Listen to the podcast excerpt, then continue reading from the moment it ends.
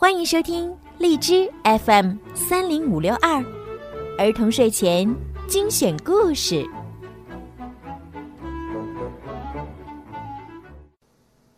亲爱的小朋友们、大朋友们，你们好！我是每天给小朋友们和大朋友们讲睡前故事的小鱼姐姐。爱丽丝的故事呀，在昨天已经完结了。很多小朋友呢都留言告诉我说非常非常喜欢。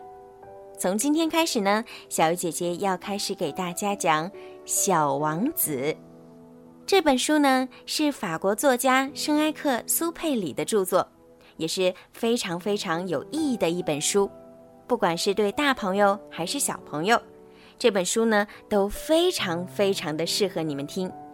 那么从今天开始呢，我们每个星期五、星期六一起来收听《小王子》吧。《小王子》第十一集。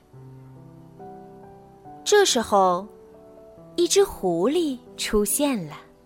“你好。”狐狸说。“你好。”小王子彬彬有礼的回答。但回头一看，什么也没看见。我就在这儿。那声音说：“在苹果树下。”你是谁？小王子说：“你真漂亮。”我是狐狸。狐狸说：“来跟我玩玩吧。”小王子建议说：“我很不开心。”我不能跟你玩儿，狐狸说：“我还没经过驯养。”哦，对不起，小王子说。但是想了一想后，他又说：“什么叫做驯养？”看来你不是住在此地的，狐狸说：“你在找什么呢？”我在找人啊。小王子说：“究竟什么是驯养？人嘛，狐狸说：‘人有枪，他们常常打猎，讨厌极了。不过他们也养鸡，这是他们唯一可取之处。’你是在找鸡吗？不是，小王子说：‘我在找朋友。’”驯养是什么意思？这件事儿早已给人差不多忘得一干二净了。狐狸说：“意思就是建立一种联系。建立联系，一点不错。”狐狸说：“在我看来，你只不过是一个小男孩，跟成千上万的男孩毫无两样。”我不需要你，你也不需要我。对你来说，我只不过是一只狐狸，跟成千上万的狐狸毫无两样。但是，你如果驯养了我，那么我们俩就彼此相互需要。对我来说，你是世界上独一无二的；我在你看来，也是世界上独一无二的。嗯。我开始有点明白了，小王子说：“有一朵花儿，我想，他把我驯养了。这可能。”狐狸说：“地球上什么样的事儿都可能看到。”唉，这不是地球上的事儿。”小王子说。狐狸感到十分诧异。是在另一个星球上。是的。那个星球上有猎人吗？没有。这，这有意思。有鸡吗？没有。嗯，没有十全十美的。狐狸叹口气，过后他又回到原来的想法。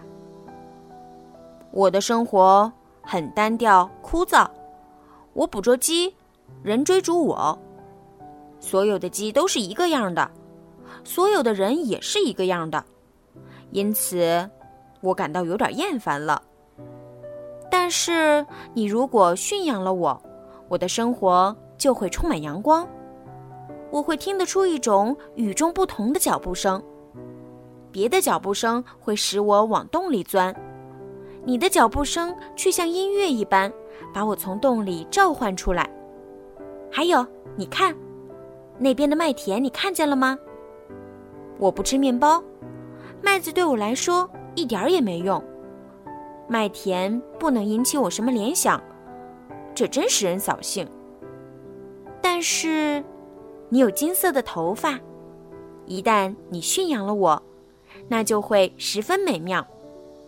麦子黄澄澄，会使我联想到你，而且我甚至会喜欢风吹麦浪的沙沙声。狐狸没说下去，盯着小王子看了好久。请你驯养我吧，他说。我是很愿意的，小王子回答道。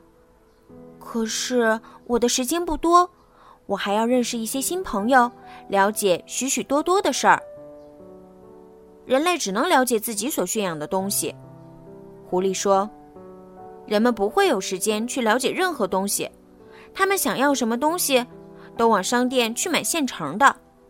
可是世界上没有可以购买朋友的商店，所有人也就得不到朋友。你要朋友，就请驯养我吧。要驯养该怎么做呢？小王子说：“必须非常耐心。”狐狸回答道：“首先，你离我远一点，像这样坐在草地上。我用眼梢瞅着你，你一句话也别说。”话语往往是误会的根源。不过，每天你要做的更靠近我一些。第二天，小王子又来了。嗯，最好还是同一时间来。狐狸说：“比如说你在下午四点钟来，一到三点钟我就开始感到幸福了。时间越接近，我就越感到幸福。”到了四点钟，我就会坐立不安、焦虑重重，我就会发现幸福的代价。可是，你如果想什么时间来就什么时间来，我就不知道什么时候准备好我的心。应当有一定的常规。常规是什么？小王子问道。这也是被人差不多忘得一干二净的事儿。狐狸说。这就是使某一天与其他日子不同，使某一时刻与其他时刻不同。比如说，猎人也有一种常规，他们每星期四都和乡村里的姑娘跳舞。星期四就成为我开心的日子，我甚至可以一直逛到葡萄园。要是猎人什么时候都去跳舞，这一天和其他日子没什么不同，那我就终年没放假的日子了。于是，小王子驯养了狐狸。当小王子快要离开时，狐狸说：“唉，我想哭。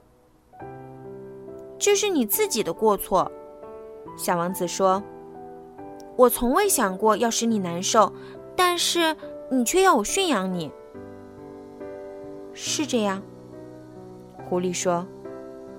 可是你现在又要哭。小王子说：“当然啦。”狐狸说：“这样对你没有什么好处。”对我有好处。狐狸说：“有了麦子的颜色。”接着，狐狸又说：“回去看看那些玫瑰花吧，你会明白，你的那朵花是世上独一无二的。”你再回来跟我道别时，我送你一个秘密，作为临别礼物。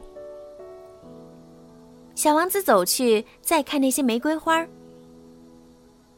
你们一点儿也不像我的那朵玫瑰，你们还什么都不是呢。小王子对他们说：“没有人驯养过你们，你们也没有驯养过什么人，你们就像我的狐狸从前一样。”那时，它跟其他千万只狐狸没有什么区别，但是我跟他做了朋友，他现在就是世界上独一无二的了。那些玫瑰花听了，觉得十分难堪。你们很美，但你们是空虚的。小王子继续说：“没有人会为你们去死。当然，我的那朵玫瑰，一个普通的过路人会认为它和你们是一样的。可是，它单独一朵，比你们全体更可贵，因为我给它浇过水，因为我给它盖过被子，因为我给它用屏风挡风，因为我给它身上除过毛虫。”因为我倾听过他的怨爱，他的夸口，有时甚至倾听他的沉默。因为他是我的玫瑰花。他又回到狐狸身旁。再见了，再见了，狐狸说：“No，这就是我的秘密，很简单，只有用心灵看才能看得清楚，本质的东西。”眼睛是看不见的，本质的东西，眼睛是看不见的。小王子重复着这句话，以免忘记。正是因为你为你的玫瑰花费了时间，才使你的花儿变得那么重要。正是因为我为我的玫瑰花费了时间，才使我的花儿变得那么重要。小王子再次重复这句话，以免忘记。这个真理已经被人忘记了。狐狸说：“但是你千万不要忘记，对你驯养的东西，你要永远负责。你必须对你的玫瑰花负责。我要对我的玫瑰花负责。”小王子又重复跟着说：“为了牢牢记住。”你好，小王子说。你好，铁路搬道工说。你在这儿干什么？小王子问。我在分送旅客们，每千人分成一包。搬道工说，然后把载运他们的火车打发走，有时发往右方，有时发往左方。这时，一列灯光明亮的快车轰隆轰隆的响着，把搬道室震得摇摇晃晃。他们匆匆忙忙，小王子说：“到底在寻找什么呢？”谁知道，连开机车的人自己也不清楚。扳道工说。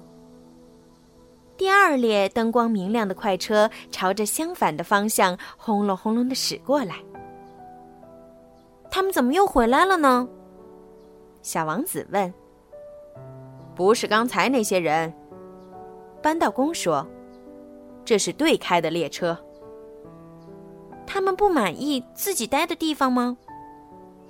他们都不满意原来待的地方。搬道工说。第三列灯光明亮的快车又轰隆轰隆的驶过。他们是不是在追赶头一批的旅客？小王子问道。他们什么也不追赶。扳道工说。他们在车厢里不是睡觉便是打哈欠，只有小孩子把鼻子紧贴在玻璃窗上往外张望。只有小孩子知道他们在寻找什么。小王子说：“他们花费不少时间在一个布娃娃身上，这布娃娃就成了重要的东西。如果有人把布娃娃抢走，他们就嚎啕大哭起来。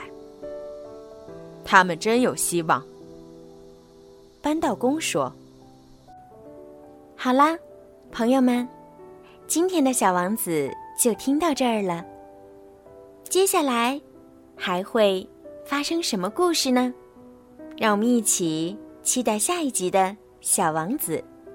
如果呀，你们想提前收听《小王子》，可以在荔枝 App 上购买小鱼姐姐的粉丝会员，成为小鱼粉儿。